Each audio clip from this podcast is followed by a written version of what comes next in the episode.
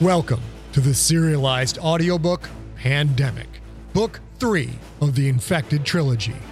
Written by number one New York Times bestselling novelist Scott Sigler. Performed by Phil Gigante.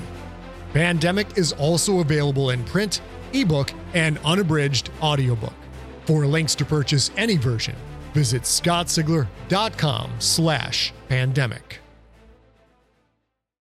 Chapter 51 The Selection Process In the deepest points of Lake Michigan, the water temperature remains steady at just a few degrees above the freezing point. The intense cold hadn't stopped the apoptosis chain reaction from affecting the Los Angeles' dead crew, but it had slowed the process enough so that plenty of rotting meat remained on their bones. Meat, for example, that was on the severed leg of one wicked Charlie Petrovsky. When the platypus ground its way past that leg, slimy flesh sloughed off onto the machine's acoustic foam covering. This coating of partially rotted tissue contained thousands of cyst encased neutrophils. As the platypus returned from its mission, the regular mechanical vibrations of its fins and inner workings caused the neutrophils to come out of hibernation. The microscopic organisms shed their cyst coats and prepared for the touch that might give them a host. When Cooper Mitchell, Jeff Brockman, Jose Lucero, Steve Stanton, and Bo Pan worked to secure the platypus to the deck, Charlie's slime smeared onto exposed skin. The neutrophils found their new homes. The five men had no idea what had happened. They had no idea what was coming next. The neutrophils secreted chemicals to make microscopic fissures in the host's skin, then slid through those fissures penetrating deep inside. The little bits of crawling infection sought out stem cells, tore them open, and read the DNA within. It was there, at that initial point of analysis, that the neutrophils chose the role of each host. One host had a genetic disposition for increased size, significant height, heavy bone density, above normal muscle mass. So the crawlers in that host programmed stem cells for one of the two new designs. Another host's genes showed significant indicators for high intelligence, extremely high intelligence. For this host, the neutrophils chose the other new design, a design that would be the true masterpiece of the long lost orbital's bioengineering efforts. The neutrophils rapidly changed their form, shedding cellulose to become a microorganism made from normal human proteins. Then they converted stem cells to produce millions of copies of themselves. From there, all would head straight for the host's brain. The genetic makeups of the final three men were unremarkable. They were normal. For those three, the crawlers chose between three random options. These men would become a kissy face, turn into a hatchling factory or swell up with gas, soon to pop and spread the infection wherever their spores would reach. In 24 hours, one of the hosts would become contagious. In 48 hours or so, all of the host's brains would start to change. Sometime past 72 hours of incubation, they would start to recognize each other, realize that they were all members of a new species, a species above and beyond humanity. Roughly 96 hours after infection, in just four days, they would not only recognize each other, they would start to work together. Work together to spread. Chapter 52 Day 5 A Little Prick. Margaret slowly awoke. Darkness, save for the lights of medical equipment. She lay on her back, blankets pulled up to her chest. She started to rise, but a body wide ache froze her in place. Oh, man, she said. The last time she'd felt like this was the day after her first boxercise class. Everything hurt. This was what she got for years of sitting on her ass. But at least her muscles had served her well enough to get out. She was alive, which was more than could be said for most of the poor souls on that task force fleet. She was in what looked like yet another trailer. A kind of trailer, anyway. This one was small, barely big enough for two field hospital beds. Cardiorespiratory monitors, ventilators, a rack of IV pumps, a spotlight, and compact cabinets packed with supplies. An IV line ran into her arm. A man lay on the other bed. She didn't recognize him. Margaret did, however, recognize the wound area. This was the seal she and Tim had worked on. They had saved this man's life. That felt good. It seemed ridiculous to feel that way, considering the hundreds of bodies now at the bottom of Lake Michigan. And yet, it mattered. She slid her hospital gown down over her shoulder. As she'd suspected, not that bad of a wound at all. Eight stitches. Could have been so much worse. Could have been, and probably was. She'd been exposed. She might test positive in a day or two, possibly even less considering she didn't know how long she'd been asleep. Margaret flipped the blanket from her leg, looked at her thigh. It had been neatly dressed. Black ink on the white bandage. Was that writing? She slowly lifted her leg for a closer look. For a good time, call Tim.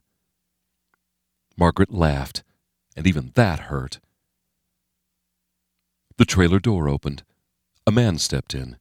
He wore fatigues printed with a pixelated digital pattern of gray, black, and blue. Nice looking man. Pale, pink skin, a heavy jaw, and a chin that would have got him work in Hollywood were it not for his beady eyes, which seemed to be just a bit too close together. His right eye had a bruise under it. The man shut the door. He took off his camo hat and held it behind himself with both hands. He stood between the beds, mostly because there wasn't enough space to really stand anywhere else. He stared at her, as if he expected her to know who he was. Hello, Margaret said. Is there something I can do for you? He smiled. Don't recognize me without my makeup. The voice brought it home. It was the seal who had yanked her out of the water, covered her body with his own as bullets rained down around them. Klimas, wasn't it? He nodded. Yes, ma'am. Commander Paulius Klimas. How are you feeling? Sore. He nodded. I can imagine. You went through quite an ordeal. I have a message for you from Director Longworth. He sends his best and said that Dr. Cheng is making excellent progress cultivating the yeast. He also said you're to rest and that he'll video conference with you tomorrow, which you can do right from the Coronado, by the way. Ah, that's where she was. I don't remember coming aboard. You passed out. Right after you and Dr. Feely.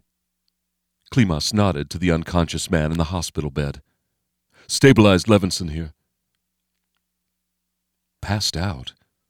Blood loss, fatigue, concussive damage, shock, stress. Probably a combination of all of it. How is Dr. Feely? Fine, Klimas said. He treated your leg. He was rather insistent about it, actually. He's been sleeping ever since. Agent Otto is awake, though, and he asked about you. Would you like me to bring him in? Why, so he can whisper more lies about how he loves me? Tell him I'm fine. I don't want to see him. How long have I been out? About sixteen hours, ma'am. That word, ma'am, it made her instantly feel old. Call me Margaret, please. Do I look like a ma'am to you? He shrugged. Except for the people under my command, every woman is a ma'am, and every man is a sir. It's not my fault I was raised right. And please call me Paulius. She nodded once. Very well. Paulius, I want to thank you and your men for rescuing us. It might not mean much, but I owe you. If I can repay your bravery, I will. He laughed lightly. That's odd. I was just about to say the same thing to you. He nodded toward the unconscious Levinson. He'd be dead if it wasn't for the bravery of you and Dr. Feely. Margaret felt suddenly uncomfortable, embarrassed. Our bravery? You came in like something out of a movie. I'd have drowned without you, or been shot, or blown up, or burned. Take your pick. Klimas shook his head. When the bullets fly, most people hide behind us. Trust me, I've done this before. Margaret, you took a bullet. Then, under enemy fire, you and Dr. Feely saved my man's life. That's behavior I would have expected from a trained SEAL, not a civilian. She knew a man like Klimas wouldn't make light of comparing someone to a SEAL. His words seemed to make her more aware of the ache in her thigh. I didn't get shot. Well, I did, but. Are you a Monty Python fan? Klimas smiled. Tis just a flesh wound. She nodded. You got shot. End of story. He grew serious, leaned forward just a bit. His eyes carried a certain coldness. Commander Paulius Klimas was polite, sure, but he was still trained to take life whenever ordered. You saved one of ours. If you need us, we'll be there. His intensity frightened her. These weren't just words. She knew that if she was in trouble, this man would kill for her. In the climate ravaged world of 2072, the city of Pura stands as a miraculous green haven. Pura is a geoengineered paradise that protects its fortunate residents from the global catastrophes of heat domes, fires, floods, and droughts. In a time when the world outside is unsafe, it's vital for Pura's existence that people rally behind the purpose of the city, and Demetria Lopez, head of the city's public relations, tirelessly promotes its idyllic image. But when she stumbles on a dark secret that, if exposed, would be the downfall of Pura's existence, she must decide who and what she's willing to protect. From Wondery, the makers of Academy and Doctor Death, The Last City stars actors Rhea Seehorn, Jeannie Tirado, and Maury Sterling. Follow The Last City on the Wondery app or wherever you get your podcasts. You can binge all episodes of The Last City early and ad-free right now by joining Wondery Plus.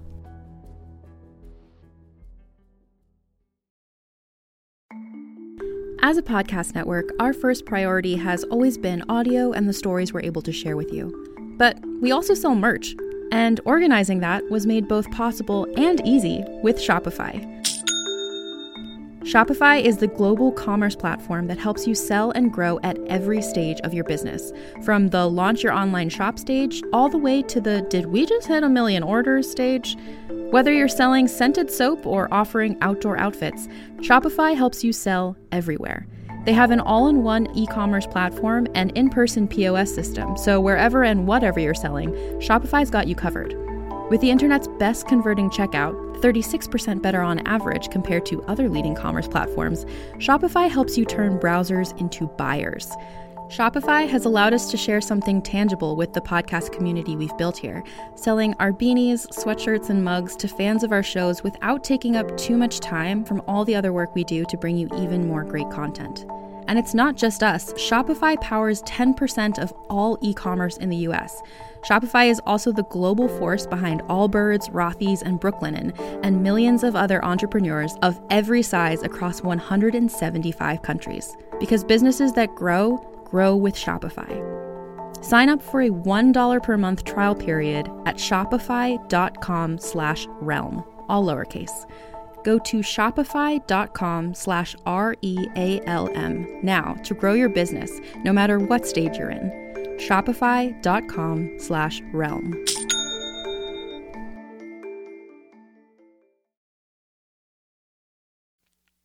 Klimas stood straight, smiled. The moment of gravitas was over. Besides, I know you're a fighter. He pointed to the bruise under his right eye. She remembered lashing out, her elbow hitting something. Her face flushed red. I did that? First shiner I've had in years. Oh my God, I'm so sorry. He laughed. Don't worry about it. Is there anything I can do for you? Anything you need? She was hungry. A sandwich would be good. I'll get food in here for you right away. Anything else? Margaret gestured to the small trailer around them. What is this room? It's called a mission module. Instead of building everything in as a permanent part of the ship, the Coronado has space for modules that serve different purposes. This one, obviously, is a medical module. My unit has several bunk modules, weapons maintenance, mission prep, that kind of thing. We've cleared out a bunk module for you, so you'll have private quarters. She shook her head. Absolutely not. I can't put your men out. He held up a hand to stop her. Normally you'd get a stateroom, but we're restricted to the hold in hopes of providing some separation between us and the crew. You mean between the crew and anyone who had contact with me, Clarence and Dr. Feely? Klimas shrugged. Tomato, tomato. We're in this together now. At any rate, the decision has been made. If you don't sleep in the bunk room, it will sit empty. Thank you, Commander. At least I know chivalry isn't dead. His expression changed. For the first time, he looked uncomfortable. There's one more thing. Her eyes shot to his hip, to the holster there and the pistol in it. She hadn't given it a second thought until now. You have to test me, right? Klimas reached into a pocket of his fatigues and pulled out three white boxes. The number surprised her. Three? He nodded. One for you, one for Levinson, and one for me. All my men are testing every three hours. If you don't mind, I'd like you to go first. He offered her one of the white boxes. She stared at it. There was only one door into the mission module. By standing between the beds, Klimas had blocked the only way out. If she tested positive, he would kill her. But if she did see that red light, did she really want to live? She reached out and took the box. Let's get this over with. Seconds later, she stared at the blinking yellow light, slowing, slowing, green. Klimas smiled. Only 23 more or so to go, right? She ran through the math in her head. Yeah, three days ought to do it. We'll know by then. Margaret sagged back into the bed. She still felt exhausted. The unexpected moment of intense fight or flight response hadn't helped. Klimas opened another box, cleaned Levinson's finger, then pressed the tester against it. Yellow, yellow, yellow, green. Two down, he said. My turn. Maybe you should give me the gun. He opened his testing unit. Don't worry about that. If we see red, I step out that door and everything will be taken care of. Yellow, yellow, yellow, green. He gathered the boxes and testing units like nothing unusual had just happened, like he was cleaning up after a late lunch. Margaret, you still look pretty beat. If you'd like to move to your bunk module, you could get more sleep. He held up another white box, this one full of small circular band aids. She nodded. Yeah, I'd like to get out of here. She removed the IV, wiped up the drop of blood, and applied one of the bandages. Lead the way, Paulius. He opened the door for her. She stepped out onto the deck. She was in some kind of a cargo hold, much smaller than what she'd seen on the Brashear. Other mission modules were lined up end to end along the hold wall. Margaret noticed a SEAL standing about fifteen feet from the door she'd just walked out of. A young man, black. The name on his left breast read Bosch. He had a gun strapped to his chest, barrel angling down. She'd seen that weapon before, recognized it an MP5. He had both hands on the weapon, Bosch must have been the one who would have taken care of everything if Klimas had tested positive. Margaret? Klimas said. This way, please. She followed him toward a module. From the outside, they all looked the same. She cast a glance over her shoulder. Bosch was following, hand still on his weapon. Margaret suddenly hoped the testing units were as accurate as Tim claimed. If her next test mistakenly returned a false positive, she might not have time to ask for a second chance. Klimas held a door open for her. As Margaret stepped in, she saw Bosch take up position outside the module. Inside were two sets of stacked bunks, gray blankets wrapped so tightly around the mattresses you could bounce a quarter off them. Take your pick. I'll have that sandwich brought right out. Someone will check on you for your next test. Until then, I'll ask that you stay in here. She nodded. He left closed the door behind him. Margaret sat on the first bunk. It seemed to pull her in, drag her down. With a U.S. Navy SEAL ready to execute her standing right outside, she fell asleep almost instantly. Chapter 53 Pay the Man It is necessary, Bo Pan said. We'll take them one at a time. Steve Stanton could barely breathe. His head throbbed. He was already responsible for killing one man, at least, and now Bo Pan wanted to murder three more? No, Steve said. I won't be a part of this. Bo Pan's eyes narrowed. As always, the two of them were alone in the tiny stateroom. Bo Pan stood in front of the closed door. If Steve tried to force his way past, would he make it? Would the old man shoot him down? Steve, you have done your nation a great service, but our work is not over yet. Steve tried to speak with volume, with intensity, but his throat hurt, felt painfully scratchy. All that came out of his mouth was a cracking whisper, the voice of a boy rather than that of a man. We don't have to kill them. They have no idea what's going on. Just give them their money and they'll leave. Bo Pan's nostrils flared. He drew a breath, ready to give a lecture. Steve spoke first. If you kill them, I'll tell. The words sounded petulant, childish, but it was all he could think to say. Bo Pan's head tilted forward until he stared out from under his bushy eyebrows. The footage from the platypus replayed over and over again in Steve's thoughts. Not the low res pictures taken every 20 seconds, but the full speed, high def footage stored on the machine's internal drives. The dark footage of the man entering the Los Angeles' nose cone, light beaming from a bulky suit that looked like it belonged to a fat astronaut. The look of surprise on the diver's face as the platypus shot in, cut the umbilical cord, and then snatched the small black container.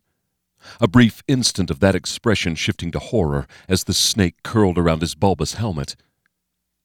Steve hadn't seen anything else, because the platypus was already slithering quietly through the wreck, leaving the diver behind to die in an explosion of C4 that likely blew the sub's nose cone wide open. That diver's blood was on Steve's hands. He'd thought only of himself. He'd programmed what Bo Pan told him to program because he just wanted to go home. Bo Pan wanted more death. Steve would not allow that to happen, even if saying no meant dying himself. Steve sat very still, wondering if he'd die right in this very room, among empty cans of Coke and crinkly bags of Doritos. And then Bo Pan's face softened. The old man relaxed. He let out a sigh. Ah, as you wish. We would not have achieved this without you, Steve. We will pay them, then we go on our way. Steve blinked. You mean it? Again, the words of a child. He was in the middle of an international incident, had just defeated the U.S. Navy, was trying to stop the murder of three innocent men, and he sounded like a boy whose mother had just promised him a new toy. Bo Pan nodded. Yes. You are right. It would just cause too many problems. They don't know what is going on, so it is not worth the risk. We will dock and I will leave. Which brought up another problem. Steve wanted to be as far away from Bo Pan as possible. Am I supposed to go with you? No. You will return to your parents. Steve was going home. In a day, maybe a little more, he'd be sitting at the restaurant, eating his father's cooking. Could it be true? Bo Pan smiled a grandfather's smile. I am sorry you can't come with me right now. Soon enough, however, you will be welcomed in China as a hero. The old man thought Steve still wanted glory, when all Steve wanted to do was hide and forget this had ever happened. Okay, Steve said. I understand. Bo Pan took out his cell phone. He awkwardly typed in a message, one slow thumb at a time. He sent the message, yawned, then put the phone away. I have arranged a transportation. Four men will be waiting for us when we arrive at the dock to help us with the platypus. A truck will take you and your machine back to Benton Harbor. Four men? The platypus wasn't that heavy. Steve and Bo Pan could move it on their own, crate and all, and had done so many times. Bo Pan rubbed his face. He sat on his bunk, laid his head on the pillow. I am going to sleep. Don't make noise. The old man started snoring almost immediately. Steve tried to stay calm. He felt a fever coming on, but he didn't have time to get sick. He was probably safe. Probably. Bo Pan still needed him. Just because they'd found one alien artifact didn't mean there weren't more on the bottom of Lake Michigan, and only Steve and his platypus could recover those artifacts if they were discovered. But Bo Pan didn't need Cooper, Jeff, or Jose. Steve stared at Bo Pan for a few minutes, made sure the man was actually asleep. Then he sat down at his little table. His fingers started working the laptop's keys. Quietly. So quietly. The storm outside was finally dying down. They would be in Chicago in a few hours. He had to act fast.